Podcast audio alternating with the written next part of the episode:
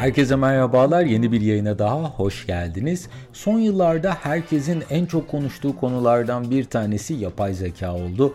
Artık neredeyse her yerde karşımıza çıkan yapay zekayı kimlerin inşa ettiğini ve bu işe nasıl başladıklarını siz de benim gibi merak eden biriyseniz daha fazla beklemeden buyurun hemen konunun detaylarına geçelim. Bu arada yaptığım yayınları beğeniyor ve yeni yayınları kaçırmak istemiyorsanız dinlediğiniz platformlardan abone olarak tüm yayınlara anında ulaşabilir veya Patreon üzerinden bana destek olabilirsiniz. Pek çoğumuz yapay zeka denildiğinde ilk olarak ChatGPT'yi düşünüyoruz.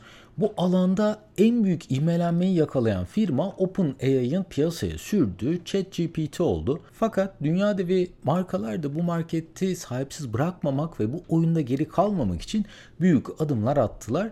Bu listede sadece Silikon Vadisi'nin köklü firmaları değil, ufak girişimler ile bu piyasaya damgasını vuran işletmelerden de bahsedeceğim. Time dergisi AI 100 ana başlığı ile yayınladıkları son sayıda bu konuya oldukça büyük bir yer verdiler.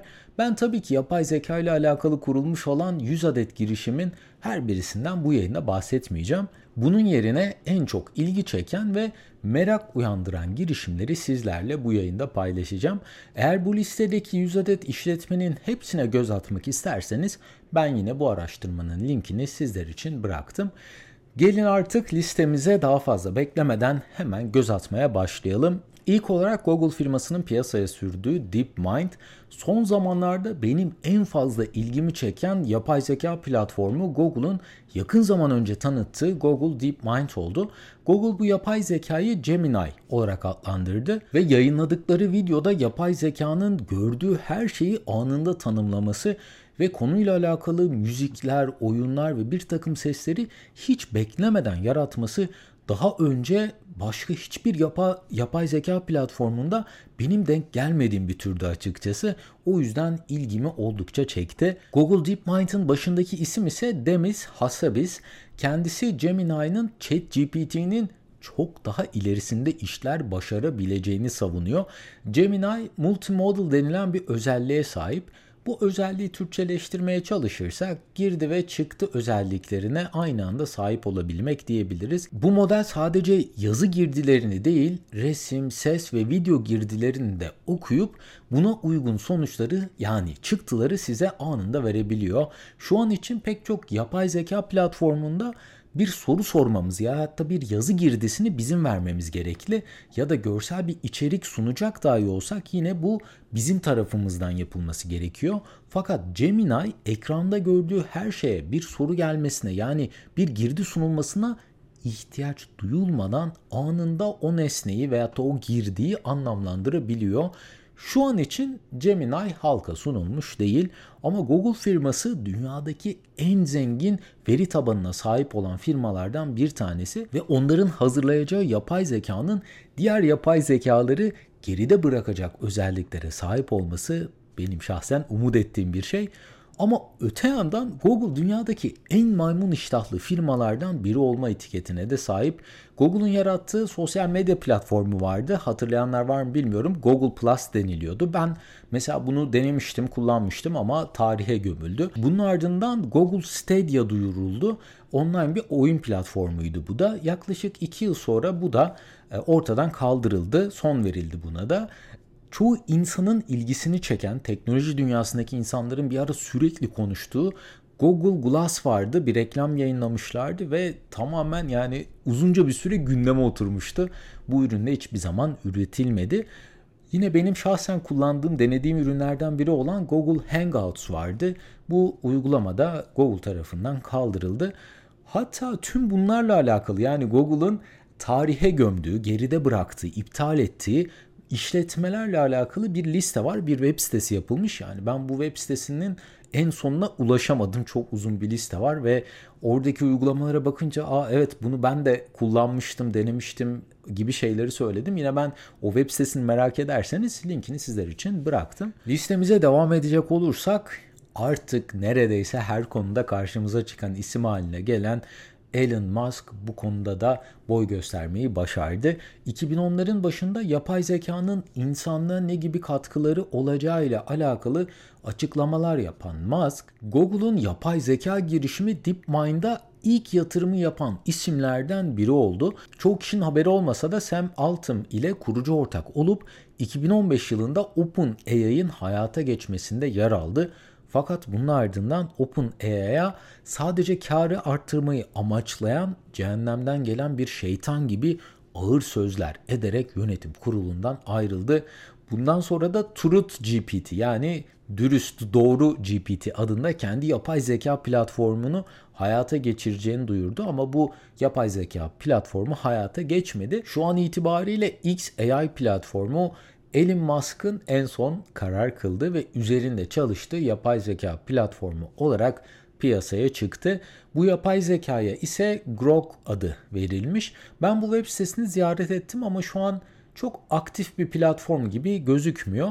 Eğer Musk son olarak bundan da vazgeçmez ise yakın zamanda bu yapay zekaya da sahip olacağız gibi duruyor.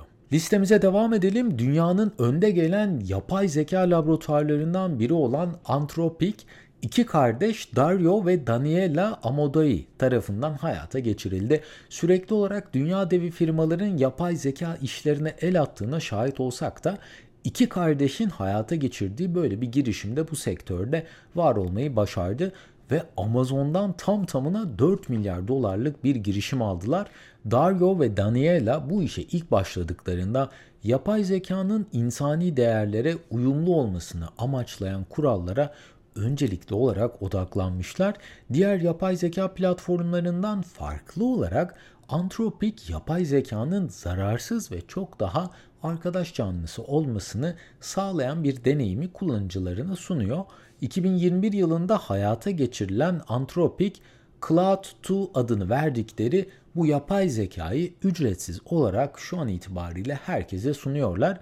Etik kurallara çok daha fazla önem veren bu yapay zeka platformu da benim ilgimi çekmeyi başardı.